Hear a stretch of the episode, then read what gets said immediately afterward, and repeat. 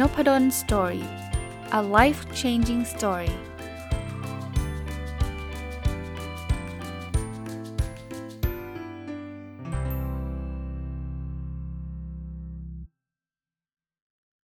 วัสดีครับ ยินดีต้อนรับเข้าสู่นพดล story พอดแคสต์นะครับ วันนี้วันเสาร์เนาะก็ยินดีต้อนรับเข้าสู่รายการผู้ประกอบการวันหยุดด้วยนะครับ หรือ Weekend Entrepreneur นะ หยิบหนังสือเล่มนี้มาอ่านจบมาสักเดือนหนึ่งละ แต่ว่าเข้าคิวรีวิวอยู่นะครับ หนังสือชื่อรวยมาตั้งแต่จิตใต้สำนึกนะครับ Wealthinking นะครับ คนเขียนคือคุณเคลลี่ชเวแล้วก็คนแปลคือคุณวาสนาจันทะทะทังนะครับ ก็อ่านแล้วผมว่าก็ได้ประโยชน์นะ คือสำหรับผู้ประกอบการวันหยุดเนี่ย เราพูดถึงเทคนิคการขายเทคนิคการหา product หาผลิตภัณฑ์สินคงสินค้าอะไรกันเยอะแยะแล้ว วันนี้มาแนวจิตวิทยาบ้างนะครับ เป็นจิตวิทยาที่พูดถึงแบบเหมือนกับจะทำยังไงให้เรารวยอะ่ะ ก็เผื่อจะเอาไปใช้ประโยชน์ได้ด้วยนะหนังสือ part แรกก็จะเป็น part ที่เหมือนกับเขาก็เล่าชีวิตของผู้เขียนนะ คือผู้เขียนเนี่ยก็เป็นคนเกาหลีที่แบบว่าไม่ได้ร่ำรวยมาตั้งแต่เกิดนะครับ แต่ว่าก็ก็เหมือนกับสร้างความรวยมาจากจิตใต้สำนึก จิตใต้สำนึกก็คือเหมือนกับเปลี่ยนวิธีความวิธีคิดของตัวเอง แล้วก็เปลี่ยนพฤติกรรมของตัวเอง แล้วก็ รวยขึ้นมาตอนหลังก็มาอยู่ที่ประเทศอังกฤษ ถ้าผมจำไม่ผิดเนาะแล้วก็เป็นคนที่รวยมากๆคนหนึ่งนะอันอันแรกที่ผมอยากจะนำมาฝากนะครับ คือเขาได้ทิ้งนิสัยไม่ดีอยู่ 3 อย่างเผื่อใครมีนิสัยอันนี้อาจจะลองพิจารณาดูว่าเอ๊ะเราควรจะเลิกทำนิสัยพวกนี้หรือเปล่านะครับ นิสัยแรกที่เขาทิ้งนะทิ้งนิสัยการดื่มเหล้าที่ทำให้สติกระเจิง ถ้าใครดูซีรีส์เกาหลีเนี่ยจะเห็นเลยนะครับว่าทั้งผู้ชายและผู้หญิงเนี่ยเหมือนผมดูจากซีรีส์นะผมพูดก่อนนะ ผมไม่ได้เคยไปอยู่เกาหลี ไม่เคยไปรู้จักวัฒนธรรมเขาแต่รู้จักซีรีส์เนี่ยโอ้โหเขาเขาเขาดื่มหนักเหมือนกันเนาะผู้ชายผู้หญิงเลยเห็นดื่มอยู่อยู่ทุกตอนเลยอะคือจะมีฉากดื่มเหล้าฉากดื่มเหล้าตลอด ก็คงไม่ได้ว่ากันหรอกสำหรับคนอยากดื่มนะ แต่ว่าถ้าเกิดดื่มจนสติกระเจิดกระเจิงไปดื่มจนแบบไม่รู้เรื่องหัวราน้ำแบบนั้นนะ่ะโอกาสที่เราจะร่ำรวยก็ยากใช่ปะคือ1คือมันคงไม่มีเวลาทำงานนะเพราะว่าเอาเวลาไปปาร์ตี้ไปดื่มเหล้า2คือเวลาเรา เราดื่มเหล้าเนี่ยมันมีค่าใช้จ่ายเนาะแล้วก็วันรุ่งขึ้นก็ไม่ใช่ว่าเราจะสดชื่นใช่ไหมมันก็แห้งมันก็อะไรเยอะแยะนะครับ เพราะนั้นถ้าลดลดนิสัยตรงนี้ลงได้ก็น่าจะเป็นสิ่งที่ดี อันที่2ก็บอกว่าทิ้งการเล่นสนุกที่กัดก่อนชีวิตทีละเล็กทีละน้อย คือคนเขียนเนี่ยเขาบอกเขาชอบดูละครบ้างเล่นเกมบ้าง รวมๆกันมันดูมันแหมดูละครทำไมอาจารย์ดูไม่ได้เลยเหรอ มันดูได้แหละ ถ้าดูไปแบบต่อเนื่อง เล่นเกมแบบต่อเนื่อง เราก็ไม่มีเวลาที่จะมานั่งคิดทำอะไรที่มันจะสร้างไรายได้ใช่ไหมอันที่ 3 คือทิ้งปาร์ตี้ที่ปล้นเวลาชีวิต ปาร์ตี้ก็อาจจะไม่ต้องดื่มเหล้าก็ได้นะ แต่ว่าวันๆก็ไปปาร์ตี้ตลอดเวลาอย่างเงี้ยมันก็ไม่ไหวเหมือนกันนะ นอกจากมีค่าใช้จ่ายแล้วก็ยังเสียเวลาไปอีกนะเขาทิ้ง 3 อย่างนะ ดื่มเหล้าไอ้พวกเขาเรียกอะไรนะ เล่นเกมเล่นอะไรเนี่ยแล้วก็ปาร์ตี้นะครับลดลงก็ได้นะไอ้พวกเล่นเกมคือเล่นสนุกนะครับลดลงก็ได้ครับ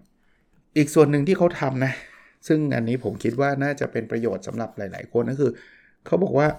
หาครูจากหนังสือ จริงๆแล้วหนังสือเนี่ยเป็นหนึ่งในช่องทางเลยนะที่เราจะได้แนวคิดใหม่ ๆ กับคนที่เราอาจจะไปรู้จัก ตัวตนจริง ๆ ได้ยากเนาะคุณอยากรู้จักวอร์เรนบัฟเฟตไหมอยากผมก็อยาก แต่เราจะขับรถไปที่นั่งเครื่องบินไปที่อเมริกา ขับรถไปที่เนบราสกาแล้วก็ขอพบวอร์เรนบัฟเฟตคิดว่าทำได้ไหมยากเนาะคงถึงถึงจะมีเงินบินไปนะคงเข้าถึงตัวเขาได้ยาก อ่านหนังสือที่เขาถ่ายทอดความคิดเขาออกมาอย่างเงี้ยมันก็เหมือนกับได้คุยกับเขานะคนขืนคนเขียนคนขืนคนเขียนนะครับ คนเขียนก็บอกอ่านหนังสือร้อยเล่มซ้ำแล้วซ้ำเล่านะ คือได้เอาเอาสิ่งที่ทำในเจอในหนังสือเนี่ยไปปฏิบัติอะเขาสรุปมาให้แล้วไหนๆถ้าเกิดบางคนอาจจะไม่ได้มีเวลาการอ่านแบบร้อยเล่มแบบเขานะหนึ่งคือตั้งมาเป้าหมายให้ชัดเจน อันนี้ถ้าฟังนพดล story น่าจะได้ยินคำว่าเป้าหมายอยู่ตลอดนะสองขีดเส้นตาย อะไรที่ไม่มีเส้นตายสังเกตไหมเราจะไม่ค่อยได้ทำผมผมมักจะยกตัวอย่างคอร์สออนไลน์ คอร์สที่ผมค้างอยู่ปัจจุบันคือคอร์สที่ไม่มีเส้นตาย อันที่มีเส้นตายจบไปนานแล้วนะครับ อันที่ 3 จินตนาการอย่างเป็นรูปธรรม คืออย่างอย่างคนเขียนเนี่ยเขาบอกว่าเขาจินตนาการเลยว่าอีก 5 ปีจะอยู่ในบ้านแบบไหนทำงานอะไรบริษัทแบบไหน บริษัทนั้นตั้งอยู่ที่ไหน ช่วยนะ พอจินตนาการแล้วทำให้เกิดแรงบันดาลใจแล้วเราก็อยากจะทอันที่ 4กำหนดแผนการปฏิบัติงานหรือ action plan คือนั่งฝันจินตนาการอย่างเดียวว่ามีบ้านแบบนี้แต่ไม่มีแผนเลย ไม่ไม่รู้ว่าจะทำอะไรเลยก็ไม่ได้ต้องทำ action plan นนะ อันที่ 5 เมื่อกี้เนาะทิ้งนิสัยไม่ดี 3 อย่าง ดื่มเหล้าเล่นสนุกแล้วก็ปาร์ตี้ลดลง อันที่ 6 เขียนความฝันหนึ่งประโยคในทุกที่ที่มองเห็น เขียนไปเลยครับ เราอยากที่จะมีเงิน 500 ล้าน เขียนไปเลยครับ อย่างเงี้ยแปะไว้ทุกที่เลยนะเอ่อคนเขียนเขาบอกเขาเคยตั้งเป้าหมายลดน้ำหนัก ให้ได้ก่อนวันเกิดสามีปีที่แล้ว เขาจะเขาจะ เขียนไว้เลยครับอะวันที่ 7 อันที่7เนาะเขาทำเป็นรหัสอะเมื่อกี้ที่บอกไว้เขียน คือเวลามือถือเนี่ยจะเข้ารหัสเนี่ยเขาตั้ง 550701 55 55 นี่คือ 55 กิโลกรัมนะครับ0701 ก็คือวันที่ 1 กรกฎาคม07 คือเดือนกรกฎาคม01 ก็คือวันที่ 1 เป็นเป็นรหัสเข้ามือถือเลยนะอันนี้คือเขียนความฝันไว้ 1 ประโยคนะ อันที่ 7 ตะโกนความฝันอย่างน้อยวันละร้อยครั้ง ก็บอกเขียนแล้วต้องตะโกนความฝันออกมาครับ ใช้เวลาประมาณ 10 นาทีนะครับเขาบอกว่าคนเขียนเขาบอกว่าเขามีความฝันอยากทุ่มเทสำเร็จเอามากๆเนี่ยเขียนใส่กระดาษไว้ร้อยครั้งเลยนะครับแต่เวลาเขียนเนี่ยมันจะใช้เวลามากกว่าตะโกนออกมานะครับ ก็ตะโกนก็ลองหาที่ที่ที่มันแบบไม่ใช่ไปอยู่บน BTS ตะโกนเขาคงคิดว่าเราบ้าแหละนะ อยู่ในห้องน้ำตอนเช้าอยู่คนเดียวอะไรเงี้ยก็อาจจะทำได้นะก็ลองดู 7 ข้อนี้ ผมคิดว่ามันก็มันหนึ่งคือมันก็เพิ่มกำลังใจเพิ่มความชัดเจน เพิ่มอะไรหลาย ๆ อย่างด้วยแหละ อีกเรื่องที่ในในหนังสือแนะนำนะเขาบอกว่า อย่าไปอคติกับคนรวย คือถ้าเกิดเคยคิดว่าอ๋อคนรวยมันเป็นพวกเห็นแก่ตัวเนี่ยเราจะไม่รวยเพราะอะไรรู้ป่ะเราก็ไม่อยากเป็นคนเห็นแก่ตัวไงจิตใต้สำนึกเนี่ยจะจะต่อต้านกันที่เราจะมีไรายได้เพิ่มขึ้นเลย เพราะว่าเราไปอคติกับคนรวยไงว่าคนรวยเป็นคนเห็นแก่ตัว คนรวยเป็นคนไม่ดี ถ้าเราคิดแบบเนี้ยก็ตัวเราเราก็ไม่อยากเป็นคนไม่ดีใช่ป่ะเพราะนั้นจิตใต้สำนึกก็จะสอนตัวเราว่าอย่าอย่าอย่าเดี๋ยวเดี๋ยวได้เงินเยอะ ถ้าทำอันนี้เดี๋ยวได้เงินเยอะ เราก็จะไม่ทำ เพราะได้เงินเยอะแล้วมันลึกๆ มันแปลว่าคนไม่ดีไง ต้องเปลี่ยนความเชื่อใหม่ครับ จริง ๆสำหรับผมนะผมต่อยอดให้นะครับ ความรวยความจนเนี่ยมันไม่ได้เกี่ยวกับดีไม่ดี แต่ว่ามันเป็นมัลติพลายเออร์ถ้าคุณคุณเป็นคนดีอยู่แล้ว แล้วคุณรวยนะ คุณจะเป็นคนดีที่สามารถส่งต่อความดีให้กับคนอีกได้เยอะเลย แต่ถ้าเกิดคุณเป็นคนไม่ดีอยู่แล้วความรวยเนี่ยจะทำให้คุณซูเปอร์โกงเลยอะเพราะฉะนั้นเนี่ยรวยจนไม่ได้เกี่ยวกับดีไม่ดีนะครับ เราเป็นคนดีเราก็รวยได้แล้วยิ่งดีเข้าไปใหญ่ครับ ในหนังสือเนี่ยเขาพูดถึงคำประกาศของเศรษฐีเงินล้านนะบอกว่าใช้ฉันจะใช้เงินซื้อสิ่งที่ดีที่สุดตามที่ต้องการเพื่อสร้างความสุขให้ตัวเอง ฉันจะใช้เงินช่วยเหลือทุกคนที่ฉันรัก ฉันจะเปิดรับเงินและความอุดมสมบูรณ์อันมหาศาล ฉันพร้อมจะรับโชคลาภและโอกาสอันยิ่งใหญ่ในทุกเมื่อ เงินทั้งหมดที่ฉันเก็บออมไว้จะนำมาซึ่งความรวยและความสมบูรณ์พร้อมที่ยิ่งใหญ่กว่าเดิมเพื่อตัวฉันเอง เงินทั้งหมดที่ฉันจ่ายไปใน จ่ายไปจะนำเอาความรวยและความสมบูรณ์พร้อมกลับมาที่ฉันอีกครั้ง ฉันรักเงินและจะเป็นคนรวยให้ได้ ทรัพย์สินสุทธิของฉันจะเติบโตแบบทบต้นและเพิ่มพูน เพิ่มขึ้นอย่างทวีคูณ ฉันจะมีความสุขและรู้สึกขอบคุณเมื่อไรายได้ค่อย ๆ เพิ่มขึ้นจากหลาย ๆ วิธี ฉันมีพลังความคิดของเศรษฐีเงินล้าน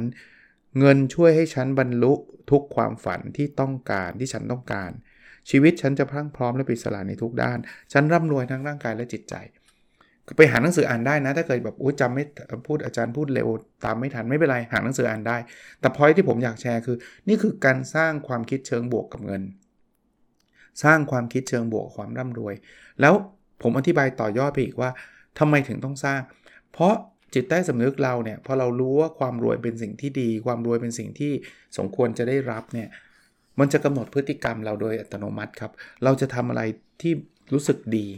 แล้วรู้ทำอะไรที่รู้สึกดีแล้วมันก็จะทำให้เราวิ่งไปสู่ทิศทางที่เราอยากเป็นก็คือ คนรวยคนที่มีความสุข ก็คิดลบมันก็พาไปทางลบอะ่ะคิดบวกมันก็พาไปทางบวกอะ่ะอารมณ์แบบนี้นะครับ อีกเรื่องที่หนังสือเขียนนะเขาบอกว่าถ้าต้องการเริ่มธุรกิจจะสร้างระบบเงินด้วย well thinking ที่เป็นหนังสือเล่มนี้เขาต้องมีความตั้งใจจริงอยู่ 4 ประการนะ ประการแรกเนี่ยเขาบอกว่าเราต้องรู้ว่าสิ่งที่เรา สิ่งที่จะทำให้เรารวยไม่ใช่แค่รายได้ แต่เป็นค่าใช้จ่ายนะถ้าได้รายได้มาเยอะแต่คุณจ่ายเละเทะเลยคุณก็ไม่รวย ประการที่ 2 คือคุณต้องมุ่งเน้นไปที่การสร้างเงินให้มีมูลค่ามากพอที่จะเริ่มธุรกิจที่ท้าทาย ต้องสร้างมันมูลค่ามากพอนะอันที่ 3 คือหนึ่งในวิธีการหาเงินให้ได้จำนวนมาก คือการทำธุรกิจและการลงทุนกับนักธุรกิจ คุณรับงานประจำงานประจำอย่างเดียวรวยยากเพราะว่าเงินเดือนก็มีเท่านี้เขาคงไม่ให้เงินเดือนคุณคุณขึ้น 10 เท่าอะ่ะ ราะนั้นคุณต้องทำธุรกิจหรือไม่ก็ลงทุนกับคนอื่นนะครับที่ที่เชื่อถือได้ด้วยนะ ไม่ใช่แบบโลภมากหวังรวยนะประการที่ 4 คือจงเป็นผู้เชี่ยวชาญในสาขาคุณก่อน ถ้าคุณเชี่ยวชาญในโอกาสที่คุณจะได้รายได้เรื่องนั้นก็จะสูงขึ้น ในหนังสือพูดเล่าให้ฟังต่อด้วยว่าทัศนคติที่มีต่อเงินคือสิ่งกำหนดชีวิต อย่างที่เมื่อกี้ผมพูดนะ คุณคิดว่าเงินเป็นสิ่งชั่วร้ายเนี่ย คุณจะไม่ได้เงินหรอก เพราะจิตใต้สำนึกมันคิดว่าเป็นสิ่งชั่วร้ายมันก็จะปัดเรื่องนั้นออก ถ้าคิดว่าเงินคือสิ่งดี เราก็จะดึงดูดเงินเข้ามา เขามีเรื่องจิตวิทยานะอันนี้ก็ก็ชอบนะครับเพราะหนังสือมันแนวจิตวิทยาอยู่แล้วนะครับ แต่เป็นเรื่องจิตวิทยาทางการเงินนะอันแรกก็บอกหยุดโทษใครแล้วมุ่งเน้นที่เป้าหมายของตัวเอง ถ้าเราบอกว่าที่ฉันทำไม่ได้เพราะเธอเพราะเศรษฐกิจเพราะโควิด เพราะอย่างอื่นเนี่ยเราจะทำอะไรไม่ได้เลยฮะเพราะเราจะโทษคนอื่นไปหมด เราจะไม่พัฒนาปรับปรุงตัวเองเลย หยุดโทษนะ อันที่ 2 วิเคราะห์สาเหตุอย่างมีเหตุและผล ถึงแม้ว่าบางอย่างเป็นเพราะตัวเราก็ก็ต้องยอมรับ ไม่ใช่ว่าอีโก้สูง โยนทุกอย่างไม่ใช่ฉันเอาเอาความมีเหตุผลเข้ามา อันที่ 3 โฟกัสสิ่งที่ควบคุมได้ คืออย่างโควิดส่งผลไม่ส่งผล แต่คุณไปโฟกัสเรื่องโควิดคุณคุณไปโฟกัสได้ไหมคุณไปทำให้โควิดหายไปตอนตอนที่โควิดมันมีอยู่นะ ตอนนี้ก็จริง ๆ ก็มีอยู่แหละ แต่ว่าน้อยลงแล้วเนี่ย ต้องบอกว่ามันทำไม่ได้ไง หรือตอนนี้เศรษฐกิจไม่ดีคุณไปโฟกัสเรื่องเศรษฐกิจคุณทำอะไรไม่ได้ คุณต้องโฟกัสเรื่องที่คุณสามารถจัดการได้เนาะสร้าง Product เรียนเทคนิคการขายหรือเปลี่ยนปรับเปลี่ยนวิธีคิดเรื่องหนังสือเล่มนี้ในความร่ำรวยอย่างเงี้ยพวกนี้คุณจัดจัดการตัวเองได้ ในหนังสือเขาพูดเขาใช้ว่ารากเหง้าของความ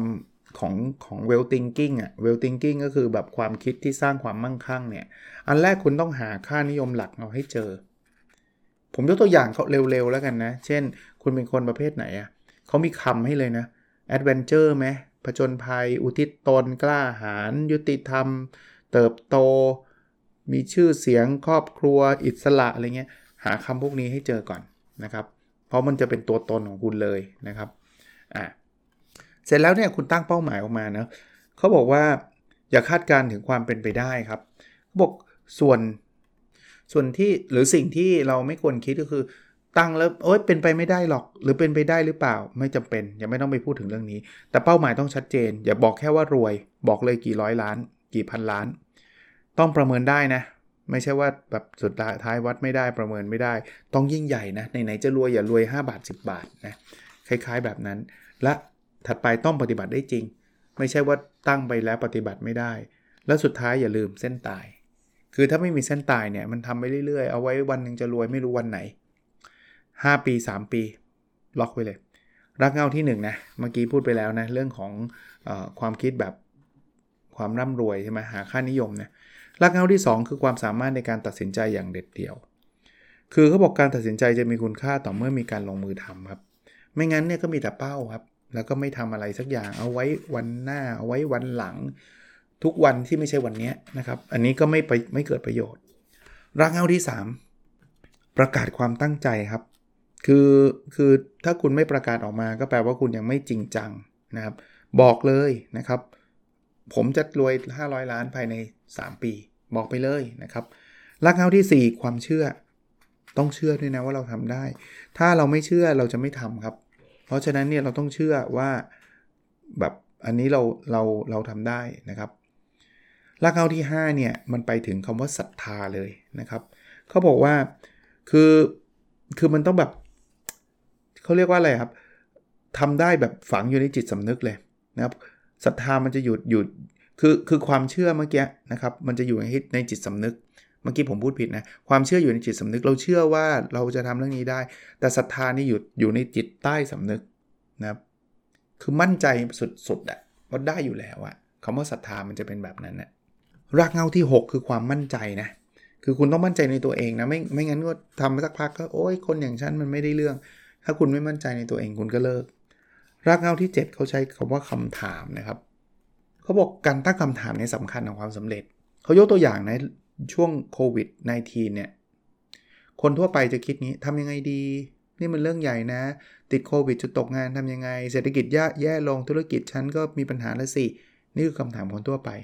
แต่คนประสบความสำเร็จจะถามแบบนี้ครับ ในช่วงวิกฤตเนาะ เราคิดอย่างไรกับสถานการณ์ที่ยากลำบากนี้นะ จะต้องทำอย่างไรที่พลิกวิกฤตให้เป็นโอกาสได้ เราต้องเรียนรู้อะไรใหม่บ้าง ในยุคที่มันพบปากกันไม่ได้โควิด -19 ถ้ามันไม่จบ ถ้ามันยังยาวลากต่อไปเนี่ย เรามีแผนรับมือยังไง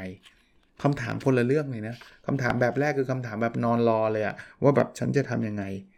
แต่คำถามเนี้ยมันมันถามแบบหาโอกาสอะบอกบางคนชอบถามทำไมนะ แต่ อันนี้อันนี้จอร์ดเบอร์นาชอเขียนนะครับเขาเขาอ้างถึงนะผู้คนต่างมองตามที่ตา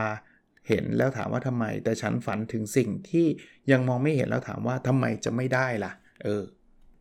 อีกเรื่องที่หนังสือเขียนไว้คือการสร้างมโนภาพ สร้างมโนภาพก็คือภาพภาพของความสำเร็จของเราอะนะครับเขามีอยู่ 6 วิธีนะอันแรกสร้างมโนภาพด้วยภาพร่างยามประสบความสำเร็จนะครับ คือแบบวาดภาพขึ้นมาเลย ว่าอีก 5 ปีเนี่ยคุณกำลังทำอะไรอยู่ข้างกาย คุณมีใครคนเหล่านั้นทำอะไร คุณทำอะไรร่วมกันกับเขาอะไรเงี้ยคือเป็นภาพประมาณเลยอันที่2ก็เรียกว่าการสร้างมโนภาพแบบผู้กำกับภาพยนตร์ คือเหมือนกับเขียนบทภาพยนตร์โดยโดยเราเป็น main actor อะเราเป็นตัวละครหลัก มันเป็นการแบบฟันฝ่าอุปสรรคต่างๆนำไปสู่ความสำเร็จอะไรเงี้ยคล้ายๆกับ เขาบอกนักกีฬาใช้เนาะแบบเนี้ยเขาจะจินตนาการเลยตั้งแต่ตอนเริ่มต้นมาที่เหมือนกับนักว่ายน้ำเนี่ยแบบเตรียมพร้อมกำลังจะลงเอาสระอะไรเงี้ยเขาก็จะคิดจนจนกระทั่งภาพจนจบเลยจนกระทั่งเขาได้เหรียญทองเนี่ยเข้าเส้นชัยเขาจินตนาการหมดเลยนะครับ แล้วพอว่ายจริงก็เป็นอย่างที่เขาจินตนาการอารมณ์ประมาณนั้นเลย อีกอันนะอันที่ 3 คือสร้างมโนภาพตอนเช้าด้วยการจินตนาการถึงวันในอุดมคติ ลองดูนะ อันนี้ผมว่าน่าสนใจนะ ก็คือนั่งคิดเลยว่าตื่นมาตอนเช้าแล้ววันนี้วันในอุดมคติวันนี้จะเจออะไรมั่ง เราก็ต้องคิดสิ่งที่มันเจ๋งๆ ดีๆ ใช่ไหมลองคิดดูครับ แล้วอีกอย่างนะ ผมว่าตอนเช้าแบบเหมือนพลังสมองเราเยอะ สร้างมโนภาพน่าจะน่าจะดีนะ อันที่ 4 สร้างมโนภาพแบบไม่ปล่อยวางจิตใจ คือผมไม่รู้ภาษาเกาหลีเนี่ย หรืออันนี้ไม่รู้แปลมาจากเกาหลีหรือน่าจะเกาหลีเนาะเพราะว่าคนเขียนเป็นคนเกาหลี คือไม่รู้ว่าภาษาเกาหลีเขาแปลว่ายังไงนะ แต่ว่าเขาอธิบาอธิบายว่าจินตนาการเหตุการณ์หนึ่งๆ ให้มันเป็นไปอย่างที่เราตามที่เราคิดอะ่ะเขาบอกอย่างเช่นนะ เราจะทำสัญญาสำคัญกับลูกค้าเนี่ย ให้เราจินตนาการตั้งแต่เข้ามาปุ๊บพูดคุยกันคลี่คลายปัญหาได้ทุกอย่าง ลงนามในสัญญา จับมือกันยิ้มให้กันจนจบแบบนั้นอะแต่ผมไม่แน่ใจทำไมเขาใช้คำว่าไม่ปล่อยวางจิตใจนะครับ อันที่ 5 สร้างมโนภาพแบบหลุมดำ concept ของมโนภาพหลุมหลุมดำเนี่ย ก็คือการลืมอดีตเนาะไม่ไปยึดติดกับอดีต ว่าแต่ก่อนฉันเคยทุกข์ยากฉันอะไรเงี้ยไม่ไปคิดนะครับ ซึ่งในในหนังสือจะเล่าถึงวิธีการคิดแบบละเอียดเลยนะ ว่าวิธีการทำแบบสร้างมโนภาพแบบหลุมดำทํำยังไง อันนี้ก็เดี๋ยวลองไปหาอ่านกันดูนะอันที่ 6 สร้างมโนภาพตอนเย็นเออนะครับ ก็เหมือนกับตอนเช้านะคราวนี้มาคิดถึงตอนเย็นมั้ง คือเขาบอกคล้ายๆ หลุมดำคืออย่าไปคิดถึงสิ่งดีๆ เอออย่าไม่ใช่ อย่าไปคิดถึงสิ่งที่มันไม่ดีในวันนั้นๆนะ ลบความคิดไร้สาระในในในวันนั้นออกไปนะครับ แล้วก็เริ่มต้นใหม่ คล้ายๆแบบนั้นนะ อีกเรื่องที่เขาเขียนในหนังสือคือ affirmation นะ affirmation นั่นคือการยืนยันกับตัวเองเนาะ เช่นเหมือนกับเเราทำได้ทุกอย่างอะไรเงี้ย พูดพูดพูดอยู่เรื่อยๆแบบนี้เราก็จะเชื่อมั่นแล้วก็เเชื่อว่าเราทำได้จริง ๆ แล้วเราก็จะทำได้จริง ๆ เขามีคำยืนยันเชิงบวกตอนเช้าด้วยนะ พูดแบบนี้นะ วันที่สนุกและน่าคาดหวังได้เริ่มขึ้นอีกวันแล้ว วันนี้ฉันจะบรรลุทุกเรื่องดีๆ ที่ต้องการ ฉันกำลังเติบโต ชีวิตของฉันกำลังก้าวไปในทิศทางที่ดีขึ้น ฉันมีความกล้า ฉันคือคนมั่งคั่ง ฉันคือคนที่มีความสุข ฉันคือราชาแห่งพลังบวก ฉันมีปัญญาที่จะหาคำตอบในทุกปัญหา ฉันกำลังเข้าใกล้ความฝันขึ้นเรื่อยๆ ฉันคือคนที่ลงมือทำฉันคือคนที่เมื่อคิดจะทำจะทำให้สุดนะพูดพวกเนี้ยนะแล้วเราก็จะเชื่อนะแล้วเราก็จะเป็นแบบเนี้ยหรือหรือคำพูดอื่นๆก็ได้นะ อย่างอย่างในนี้มีอีกเยอะเลยนะครับ ฉันมีปัญญาที่จะทำให้ชีวิตของฉันดีที่สุดด้วยสิ่งที่ฉันมีในตอนนี้ ฉันกำลังสนุกกับชีวิต ฉันเข้าใจกฎแห่งแรงดึงดูด และกำลังลงมือทำอยู่กฎแรงดึงดูดเคยผมเคยรีวิวหนังสือเรื่อง The Secret ไปลองไปดูนะ ฉันจะดึงดูดสิ่งที่ต้องการเข้ามา ฉันรักตัวเองในแบบที่เป็น ฉันเติมเต็มแต่ละวันด้วยนิสัยที่ดี ฉันมีความสามารถพอ ฉลาดพอ แข็งแรงพอ และกล้าหาญพอที่จะทำความฝันให้สำเร็จ ฉันขอบคุณในทุกสิ่ง ฉันขอบคุณในทุกอย่าง คือบางคนก็จะบอกโหอาจารย์เพอร์เจอร์ป่ะ คือถ้าเกิดแบบทำอย่างนี้คนก็รวยกันหมด ก็ก็เอาตรงๆ ก็ไม่มีใครรู้หรอก แต่ถามว่าทำอย่างนี้มันเสียหายไหมผมว่าไม่เสียหาย ผมลองดูดิครับ ถ้ามันไม่ work ก็แค่เลิกทำแค่นั้นเองมันไม่ได้เสียหายอะไรเลยใช่ไหมแต่ถ้ามัน work มันก็คุ้มไงแล้วบอกว่าถ้ามันทำอย่างนี้คนก็รวยกันหมด เพราะว่าที่ที่ไม่รวยกันหมดเพราะว่าคนส่วนใหญ่ไม่ทำไงถึงแม้จะจะดูเหมือนกับเป็นสิ่งที่ง่าย ก็ไม่รู้เหมือนกันนะ ผมก็ไม่ได้ไม่ได้มีเหตุผลเขาเรียกไม่ได้มีหลักฐานจะมายืนยันได้ในเชิงวิทยาศาสตร์หรอก แต่ในมุมของของความเป็นเหตุเป็นผลเนี่ยผมคิดว่าคนที่มีความเชื่อมั่น คนที่มีมีความคิดเชิงบวกเนี่ยน่าจะเป็นคนที่มีโอกาสสาเร็จมากกว่าคนที่แบบ ท้อถอยไม่เชื่อ หรือว่าความคิดลบๆโอ้ยไม่ชีวิตมันแย่อะไรเงี้ยมันก็โอกาสสาเร็จมันก็คงน่าจะน้อยกว่าไหมแล้วเขียนแล้วประกาศออกมาได้เลยนะเขาบอกประกาศออกมาได้เลยว่าเราอยากได้อะไรประกาศให้ออกมาชัดเจน พวกนี้ก็จะช่วยเสริมเข้าไปอีกเขาไม่ได้ให้เฉพาะตัวเองนะเขาบอกใครมีลูกเนี่ยเสริมพลังเวลติงกิ้งให้ลูกได้นะ ให้ลูกประกาศความตั้งใจตอนเช้านะว่าแบบเมื่อกี้เราจะเป็นวันที่ดีเป็นอะไรเงี้ย อันที่ 2 คือเก็บที่นอนด้วยตัวเองอะให้ลูกเก็บที่นอนนะอันที่ 3 สร้างมโนภาพ 1 วันในอุดมคติเมื่อกี้เหมือนคล้ายๆของเราเลยนะว่าวันที่ดีที่สุดเป็นไง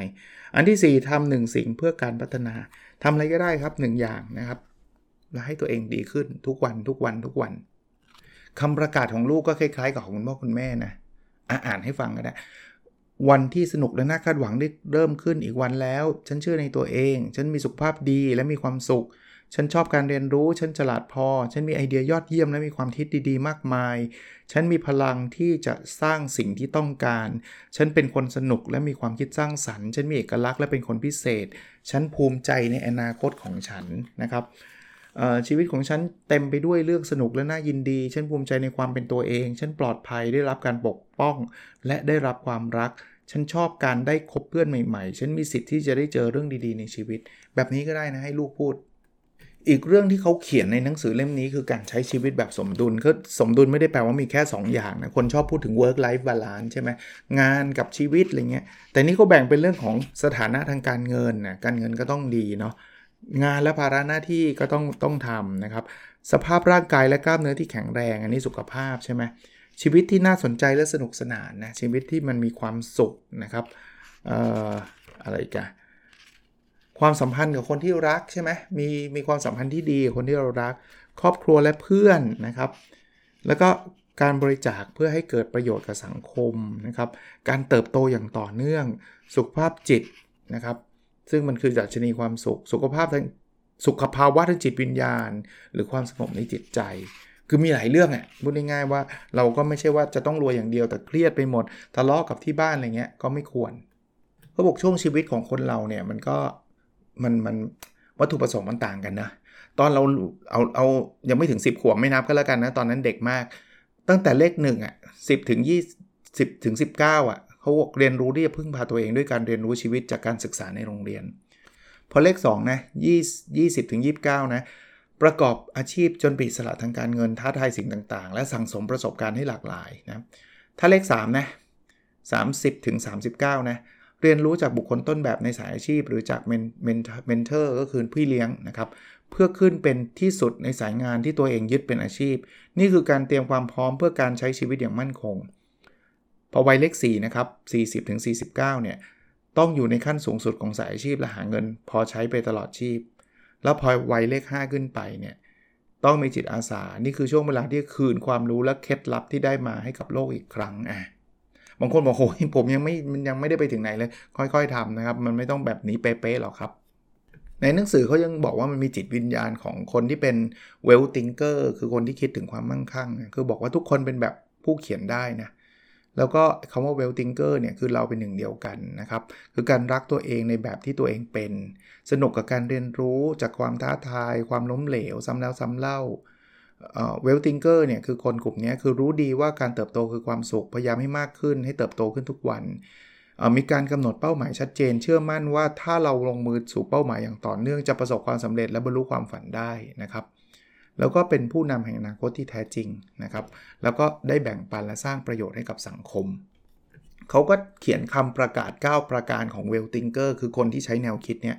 คือฉันเป็น wealthinker ที่รักตัวเองในแบบที่ตัวเองเป็นนะครับ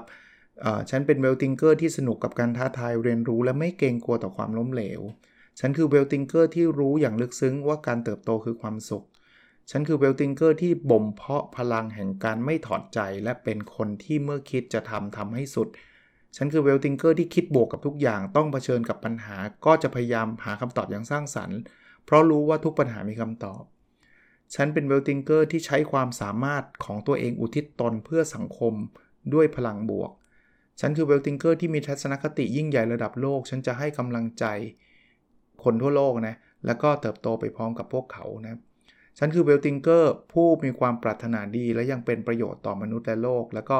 ฉันคือ wealthinker ที่จะพยายามอย่างเต็มที่เพื่ออนุรักษ์โลก และไม่ทำการใดที่เป็นอันตรายต่อสภาพแวดล้อมทำประโยชน์ให้กับผู้อื่น และดำรงอยู่เพื่อทำทุกความปรารถนาดีให้สำเร็จ คือหนังสือเล่มนี้ถ้าใครมาแนวแบบแอนตี้แนวแบบ กฎแรงดึงดูดแอนตี้ how to ก็คงไม่ค่อยชอบเท่าไหร่หรอก เพราะว่าดูเหมือนอะไรกันเนี่ย เหมือนแนวแนวลัทธิเลยมานั่งพูดอะไรกันก็ไม่รู้เนาะแต่ถ้าเกิดถ้าเปิดใจเปิดใจกว้างหน่อยเนี่ย แล้วรับฟังสักนิดหนึ่งเนี่ยผมคิดว่ามันคงลึกๆมันคือการการใส่สิ่งดีๆ เข้าไปในจิตใต้สำนึกเรา ใส่ความเชื่อความเชื่อมั่น ใส่ความรู้สึกดีๆ พลังเชิงบวกเข้าไปในจิตใต้สำนึก แล้วผมว่าถ้าเป็นวิทยาศาสตร์นะก็คือถ้าจิตใต้สำนึกเรามันมีพลังแบบนี้ เวลาการกระทำของเรา มันจะมันจะกระทำไปในทิศทางที่มันเป็นบวก ซึ่งโอกาสที่มันจะประสบความสำเร็จ มันก็น่าจะสูงกว่าที่เราจะท้อถอย หมดหวัง คิดลบ โทษสิ่งแวดล้อมอะไรแบบนั้นน่ะผมไม่รู้นะ ผมว่าผมอ่านแล้วผมก็คิดว่ามันก็น่าจะเป็นประโยชน์แล้วกันนะครับ แต่ก็แล้วแต่ท่านที่ท่านฟังอยู่นะว่าท่านจะฟังแล้วไม่เห็นจะ work เลยจารย์เพ้อเจ้อก็ข้ามมันไปนะ ก็ไม่เป็นไร ถ้าฟังแล้วดูท่าทางไหนลองดูซะหน่อย ก็ทำบางคนก็เขียนมานะ ว่าเฮ้ยอาจารย์มัน work นะ หนูทำแล้ว ผมทำแล้วมัน work ก็มีบางคนก็บอกไม่ไม่เห็นมันจะ work ก็มีนะครับ ก็ก็มนุษย์เราผมไม่เหมือนกันด้วยแหละนะครับ โอเคหนังสือเอางี้ไม่ต้องฟังผมอย่างเดียวครับ ถ้าอยากรู้จริง ๆ ก็ไปพลิกดู ถ้าใช่ก็ซื้อมาอ่านนะครับ รวยมาตั้งแต่จิตใต้สำนึกของคุณคเว เอ้ยไม่ใช่เคลลี่ชเวนะครับเคลลี่ชเวเขียน แล้วก็แปลโดยคุณวัฒนาจัน ทะทังนะครับ โอเคครับ แล้วเราพบกันในสดถัดไปนะครับ สวัสดีครับ